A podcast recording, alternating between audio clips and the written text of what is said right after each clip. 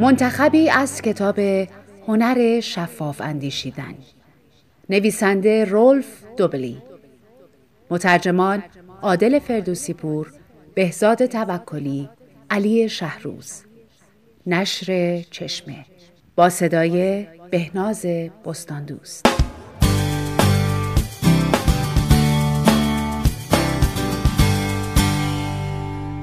هیچ وقت به وکیل خود حقوق ساعتی ندهید.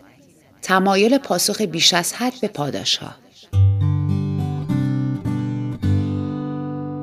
حاکمان مستعمرات فرانسه در قرن 19 میلادی برای مهار حجوم موشها قانونی تصویب کردند. شکارچی به ازای هر موش مرده‌ای که به مسئولان مربوطه تحویل می دهد پاداش دریافت خواهد کرد.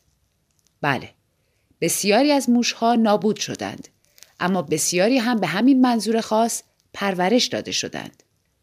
در سال 1947 وقتی تومارهایی در بحرالمیت کشف شد، باستانشناسان برای یابنده هر کاغذ جدید یک جایزه تعیین کردند. به جای اینکه تعداد بیشتری تومار پیدا شود، تومارها پاره پاره می شدند تا تعداد جوایز دریافتی بیشتر شود.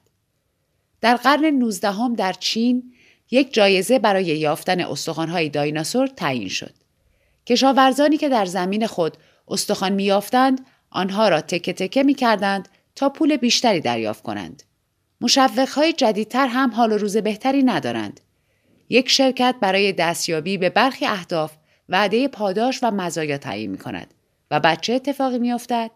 مدیران به جای توسعه تجارت تلاش خود را صرف کوچک کردن اهدافشان می کنند. اینها نمونه های از تمایل پاسخ بیش از حد به مشوقها هستند. چارلی مانگر این انسان بزرگ مشاهده خود را از این پدیده اینطور بیان می کند. انسانها طوری به پاداش ها واکنش نشان می دهند که بیشتر به نفعشان باشد. آیا دوست داری بر رفتار انسانها یا سازمانها اثر بگذاری؟ تا دلت بخواهد می توانی درباره ارزش ها و آینده نگری ها سخنرانی کنی یا استدلال بیاوری. اما تقریبا در تمام موارد پاداش ها کارآمدترند. خواهین پاداش ها مالی باشد یا هر چیز قابل استفاده دیگری. از نمرات خوب گرفته تا جایزه نوبل یا پاداش های ویژه پس از مرگ. مدت ها تلاش می کردم متوجه شوم چه چیز باعث می شد برخی بزرگزادگان تحصیل کرده در قرون وسطا زندگی آسوده خود را رها کنند، سوار اسبهایشان بشوند و در جنگ های صلیبی شرکت کنند. آنها به خوبی از رنجاور بودن سفر شش ماهه به اورشلیم که مسیر آن مستقیما از میان قلمرو دشمن میگذشت آگاه بودند. اما این خطر را میپذیرفتند. به ذهنم خطور کرد که پاسخ در سیستم های پاداش است.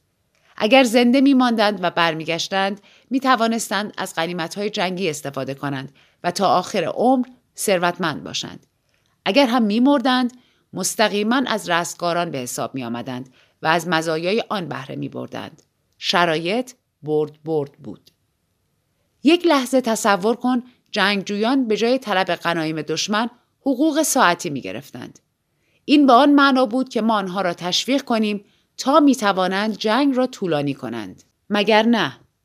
پس چرا ما همین کار را با وکلا، معماران، مشاوران، حسابداران و مربیان رانندگی می کنیم؟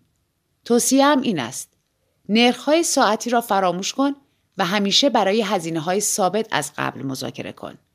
همچنین حواست به مشاوران سرمایه گذاری که از یک محصول اقتصادی به خصوص حمایت می کنند باشد. آنها علاقه به بهبود شرایط اقتصادی تو ندارند بلکه به دنبال دریافت کمیسیون هستند. این موضوع درباره برنامه های تجاری کارفرمایان و سرمایه گذاران بانکی نیز صادق است. این برنامه ها نیز غالبا بیارزشند چرا که فروشندگان آن منفعت خود را در نظر دارند. به قول آن ضرب المثل قدیمی هیچ وقت از آرایشگر نپرس به اصلاح نیاز داری یا نه. در نتیجه حواست به تمایل پاسخ بیش از حد به مشوقها باشد. اگر رفتار یک شخص یا یک سازمان تو را گیج می کند، از خودت بپرس چه انگیزه پشت آن است. تضمین می کنم در 90 درصد موارد قابلیت توضیح دادن آن مسئله را داشته باشی. چه چیزی ده درصد دیگر را ایجاد می کند؟ شور و شوق، حماقت، دیوانگی یا دشمنی